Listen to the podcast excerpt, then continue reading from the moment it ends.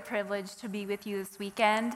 I want to say welcome to all of our campuses that are joining us. And, you know, over the last 24 years, I have been used in sermon illustrations by my husband. So I just thought it was time that the tables were turned a little bit. And maybe I can tell a few stories about him. Um, it's payback time. But no, seriously, um, he's in India, so he'd never know, actually, if we did that. I think it's middle of the night over there right now. But no, he's amazing. And I just want to let you know that it is such a joy for us to be your pastors.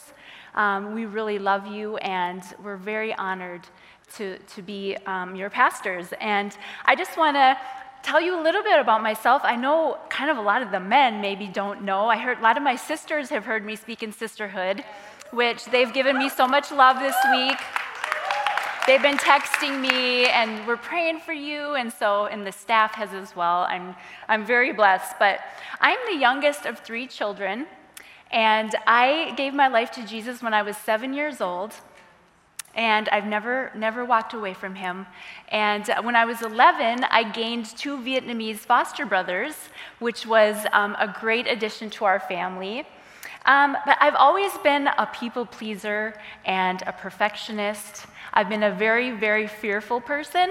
Uh, when I was younger, I was literally afraid of my own shadow. I know that's kind of a saying, but I was. Um, I never wanted to cause trouble, and I never wanted any confrontation. I was very much just, um, I was quiet, introverted, and I loved keeping the peace. And um, to prove it to you, um, my senior year in high school, you know, you, you vote on people your senior year, like the best dressed and the class clown, most wanted to be stranded with, right? I always thought that was such a silly one. Like, we're going to get stranded on an island. But um, I was voted the class angel. So, yep, I have a picture to prove it. This is from uh, my high school yearbook. Um, yeah, they, they made me wear the little paper halo and everything. So um, just, just so you know, I was very obedient, okay? But as I grew up in the Lord, I found that obedience doesn't just apply to choosing between right and wrong. It's, it has to do with where you're going to go in life and how you handle yourself on a daily basis. And I had to learn what we all have to learn, and that is that the life of a believer is one of surrendered obedience to God. Now, obeying which path to take in life was a little bit harder for me than just choosing between right and wrong because the things God was asking me to do were increasingly outside of my comfort zone. And if I could have chosen my own path, I definitely would not be standing up here right now. I can tell you that. But when Rob asked me to marry him, I knew he was planning to go into the ministry. And even though I didn't have a personal call into ministry myself, I knew that I was called to marry him. And I was going to school to be an accountant at the time. I, ever since I was in eighth grade, I wanted to be an accountant. I knew I wanted to be in business. And so um, he knew that as well, but I'm like, okay, God, I, I know you want me to marry Rob, so here we go. So uh, we started out in youth ministry. We did youth ministry for seven years. And then in 1995, we planted River Valley Church. And uh, I worked as an accountant that whole time to support our family. We had Connor and Logan in there. And uh, I, was, I was really content with that. I loved being an accountant. I loved sitting in my cubicle and crunching numbers. I know some of you think that sounds dreadful, but I really loved it. And it was predictable and it was comfortable. And then in 2005, we had the amazing privilege to go to Australia to the Hillsong Conference. And it was there, halfway around the world, that God called me into ministry as well. And I was sitting in a women's session, and there was hundreds of women there. And uh, the speaker that morning was a pastor's wife who was in her 70s. And she got up and shared about her life and the faithfulness of God. And the whole time she was speaking, her little voice was shaking. And she seemed to be very nervous, but her message was so beautiful and it touched me so much. And at the end of her message, God spoke to me as clear as I've ever heard him speak. And he said, If she can do it, you can do it. I was like, oh, no, no, no, no, no, no, God. No, no, no, no, no. You, remember, I'm the accountant. I like my cubicle and knew he was asking me to lead and speak. And I was like, not a ch- I don't even really like women that much. Seriously, I do now, okay? I, I promise. I love, I love the, our women now. But I know he was asking me to do that, so I'm crying and I'm walking out of that session. And we had our staff with us. And so one of the other staff wives, um, Heidi Pastine from our Woodbury campus, she came up to me and said, Hey, are you okay? I'm like, Yep, I'm good. I was not about to say a word about what I had just heard from God. And she said, You know, God gave me a word for you about three months ago, and I've never shared it with you because I didn't know what the right timing was. But she said, He wants to use you to speak to women. Does that mean anything to you? And I was like, oh. Then the tears really, really started because then it was out there, right? It had been spoken, and I was like, oh no, now I really have to follow up with this. So I came back from that conference changed. And six months later, I quit my accounting job and I started volunteering at the church and leading the women. Now, remember, I did not go to Bible college. I had no ministry training. I didn't even know how to lead a meeting. I mean, I was completely and absolutely terrified. But I said, you know what, God? This is what you're calling me to do. So I put amazing women around me, and then I just started taking a step, one step, one baby step at a time had no clue what I was doing. And uh, we started off by having some chick nights. We called them chick nights back then. We had some small groups. And then in 2009, we started our Sparkle Women's Conference with 300 women. That's what we had the first year. And now, this past year, we had 3,400 women at the convention center. I mean, it just blows my mind. We have weekly sisterhood groups and quarterly sisterhood nights, and now I am standing on this stage preaching on a weekend. What in the world has happened? There's no way that any of this could have been done without the enabling, the strength, and the guidance of God. And I would have never even tried it if it hadn't been for this issue of obedience. It isn't that I didn't want to do anything for God. I mean, I was willing to give my time and resources and energy, but I just wanted to do it in a way that I chose. He didn't want what I offered if what I offered was in disobedience. He says plainly in his word that obedience is better than sacrifice. And we can see this principle in 1 Samuel chapter 15. Now, Saul was the king of Israel at this time, and in those days, God spoke through prophets. So, God instructed Saul through the prophet Samuel to attack and completely destroy a group of people called the Amalekites. God said to destroy everything and everyone. Let no person or animal live, and don't take a single possession. Well, Saul almost obeyed, which really means that he disobeyed. He did attack and defeat this enemy, but Saul and his men spared the Amalekite king, and they kept the best of the livestock and even some of the wealth.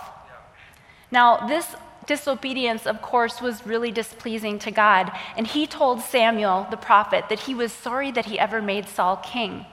He said Saul's refusal to obey him was disloyalty. And Samuel was so grieved by this, he cried out to God all night. And then he realized he had to go give the message to Saul. And this is what Samuel said in 1 Samuel 15 17. The Lord has anointed you king of Israel, and the Lord sent you on a mission and told you, Go and completely destroy the sinners, the Amalekites, until they are all dead. Why haven't you obeyed the Lord? Why did you rush for the plunder and do what was evil in the Lord's sight? But I did obey the Lord, Saul insisted. I carried out the mission he gave me. I brought back King Agag, but I destroyed everyone else. Then my troops brought in the best of the sheep, goats, cattle, and plunder to sacrifice to the Lord your God in Gilgal. But Samuel replied, What is more pleasing to the Lord, your burnt offerings and sacrifices, or obedience to his voice? Listen, obedience is better than sacrifice, and submission is better than offering the fat of rams. Rebellion is as sinful as witchcraft, and stubbornness as bad as worshiping idols. So, because you have rejected the command of the Lord, he has rejected you as king. Wow. Those are some harsh words. Now, Saul believed that a sacrifice could somehow compensate for his disobedience. He thought that if he offered God some token acknowledgement, that he could get away with disloyalty. In Hebrew, that word obey means to hear intelligently with attention and intent to obey. Now, God is pleased when He has our attention and when we listen and, and intend to obey Him. But sometimes we don't want to do what God is telling us to do. And so we come up with some way to make up for our disobedience by offering Him something else. Maybe He's told you to forgive someone that you don't feel you should let off the hook. Maybe He's told you you should go on a global team. And instead of obeying, we think, you know what? I'm just gonna give a little extra in the offering this week. Or, you know what? I'm gonna go to feed my starving children. That'll appease them, right? We wanna do things that we wanna do. We wanna show God that by giving something up, something of our own choosing, that we're being obedient, but we're not. The Bible tells us that obedience to God um, is only demonstrated by our love, with our love for Him. 1 John 2 5 says, But those who obey God's word truly show how completely they love him. That is how we know we are living in him. 1 John 5 3 says, Loving God means keeping his commandments, and his commandments are not burdensome. It is because of love for God that we obey him. Our obedience is simply a, a fruit of that love. And John said that love is not burdensome. It's not a burden because it comes out of our love for Him. It's an expression of our love. And when you think about it, we really have very little to offer Him ourselves, right? He gives us everything that we have anyway. But when we choose to obey Him because we love Him, that's truly a gift from our hearts. As you read through the Gospels of Matthew, Mark, Luke, and John, it's interesting to see all the things that obeyed Jesus the storms, the wind, Trees and fish obeyed Jesus without question. Sickness and do- disease obeyed him. Even demons obeyed him. The only ones who struggled to obey him were people. Why did they struggle? Why do we struggle? What keeps us from hearing God with the intent to obey? Well, today I just want to give us a few of the barriers to obedience. And the first one is self centeredness. Our enemy would love to keep us distracted so we don't pursue God's path in life. And he likes to preoccupy us with ourselves, right? This is not very hard for us to do.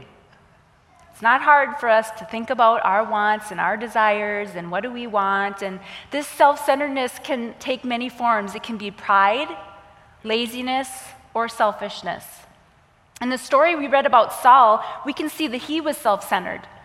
He knew that God was telling him, don't take anything. Don't bring anyone back alive. But what did he do? He saw all the riches and the wealth and the great livestock. He's like, you know what? I'm the king. I want it. I can do it. He elevated his own desires above the instructions of God. In the book of Galatians, Paul wrote about how dangerous self centeredness can be, and he spoke about it in very straightforward terms. He talked about crucifying the flesh. In Galatians 5:24 it says those who belong to Christ Jesus have crucified the flesh with its passions and desires. Since we live by the Spirit, let us keep in step with the Spirit. Paul spoke about dying to self as a past tense reality. He said, if we belong to Christ, we've already crucified our flesh or our desires and our passions. So when we talk about dying to self, it's a matter of coming into agreement with what already is true. Our old selves died the moment that we accepted Christ.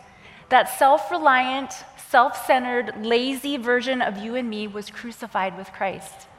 Now we can live in that reality, and we do that by living in obedience to the leading of the Spirit.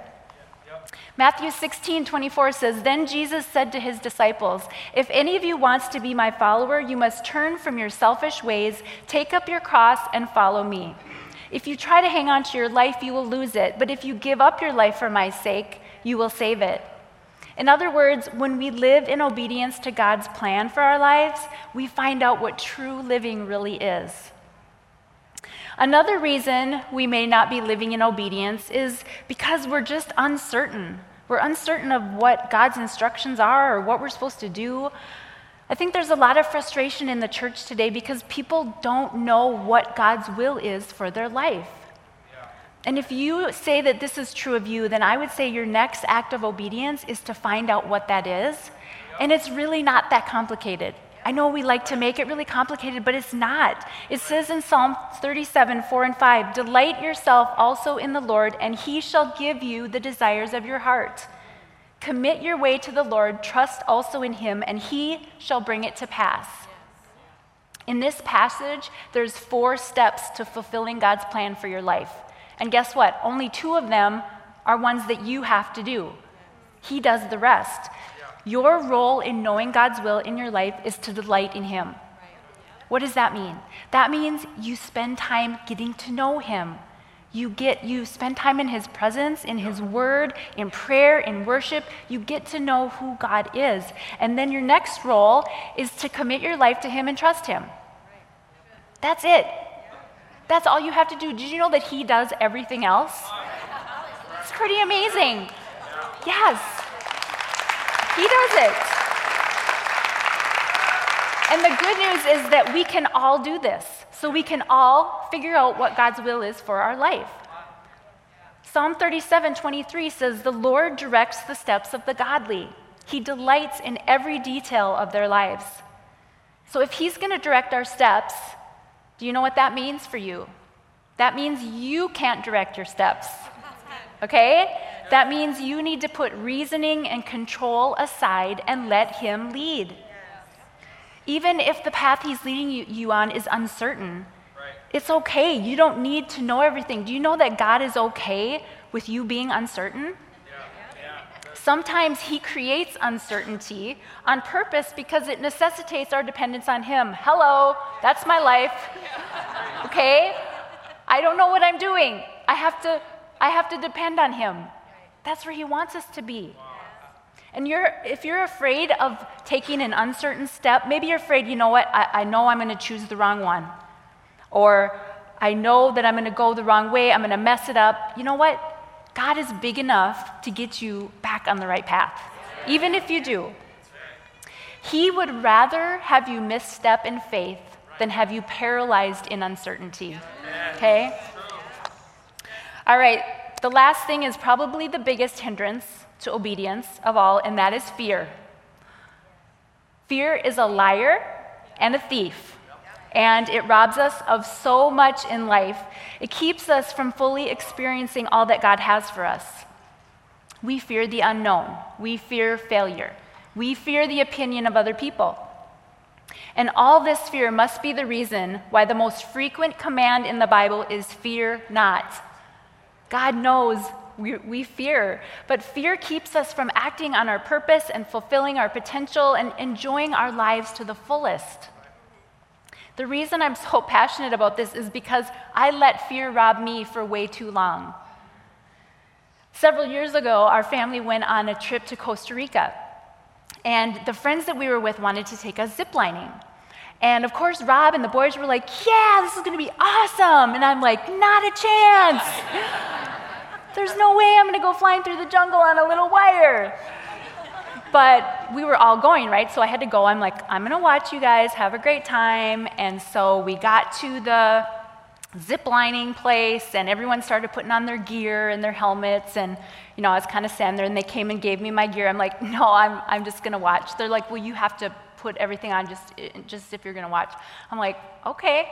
So I put it all on, and yeah, you see where this is going. Um, put the gear on, started up the tree with the little, the little slats of wood, and we're going up. About halfway up the tree, I'm like, oh my gosh, this is way too high. I'm just gonna go back down. And I looked behind me, and there's like 20 people behind me.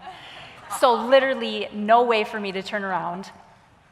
So we get to the top of this platform. I mean, this thing is not very big. We are way up in the air, trees all around, and people start going off and they're having the greatest time of their life. And I'm just like, there is no, like, you're gonna have to knock me out if you think I am going across that wire. So I'm literally, you know, the family, the friends all around, you got this, you can do this.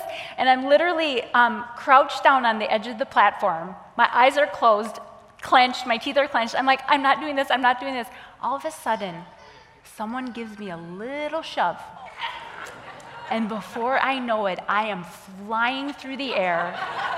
I mean, I'm screaming, and all of a sudden, I open one of my eyes, and then I open the other one, and the breeze is blowing through my hair, and I see monkeys in the trees. I'm like, this, this is kind of this is kind of fun. Literally, it was a blast. By the time I got to the last pass, we had like six passes to do. I was like jumping off that platform. I mean, I was like, when can we do this again? It was absolutely amazing. And the thing that this taught me is that I don't want to miss out on experiences because I allowed fear to talk me out of them. I don't want to fail to accomplish something in life because fear told me not to try. So today I'm here to give you a little push, just a little nudge. I wonder how much potential exists in this room. I wonder how much potential exists in the church, in our entire church. Can you imagine the things that God intends for us to experience and accomplish? And I wonder if we will or if we'll let fear stop us. Now, Rob's dad was an amazing man. I wish more of you could have met him. Unfortunately, he passed away 15 years ago already of brain cancer. He was way too young at 65, but he lived with the motto no regrets. And he was all in at work, he was all in with his family, and he was all in at church. I mean, he drove the truck in the winter with all the church equipment when we first started. He was the janitor, he was a board member. He even dyed his hair green one Sunday for the youth group to raise money for missions. I mean, he was incredible. But he was just determined to live his life in such a way that when he got to the end of it, he would have no regrets. Studies show us that the biggest regrets people have when they reach the end of their lives are over the things that they didn't do that they wish they had. They wish they wouldn't have let fear hold them back. And Paul tells us in 2 Timothy 1 7, For God has not given us a spirit of fear, but of power and of love and of a sound mind. That is one of my theme verses. He hasn't given us a spirit of fear. Now, we all want to hear at the end of our lives, we all want to hear, well done, good and faithful servant. But there's a life of faithfulness that precedes hearing this. We can't have the blessings of obedience unless we obey. And the blessings attached to obedience are absolutely amazing. Psalm 19 reveals some of those blessings. It says in verses 7 and 8 The instructions of the Lord are perfect, reviving the soul. The decrees of the Lord are trustworthy, making wise the simple. The commandments of the Lord are right, bringing joy to the heart. The commands of the Lord are clear, giving insight for living. So, obeying God revives the soul, makes wise the simple, brings joy to the heart, and gives insight for living. Incredible. The world is full of people who are striving to obtain peace, wisdom, joy, and insight, but the path to all these things is right here in Psalms. We just need to obey. Sometimes the reward for our obedience shows up in the lives of other people. Every year, we are so blessed to hear the stories of lives that were changed at Sparkle. Women at Sparkle have been saved, they've been set free, they've been healed, and they've seen breakthrough. And the price of being terrified and completely outside of my comfort zone when I hosted that first Sparkle conference, that pales in comparison to hearing the stories of changed lives.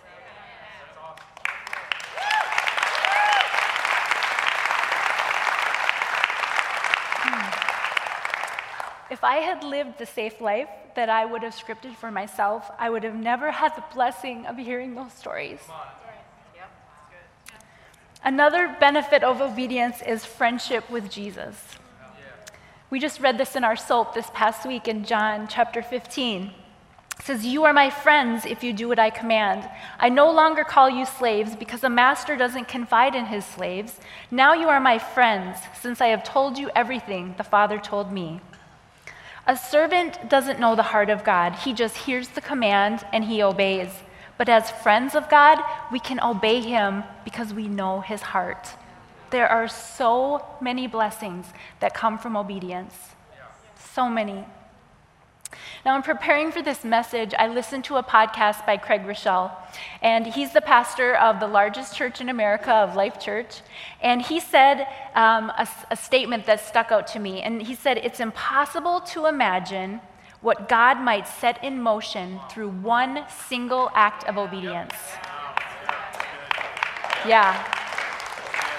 And when, when Craig was in college, he walked out of his classroom one day, and there was an older gentleman standing there handing out free Bibles.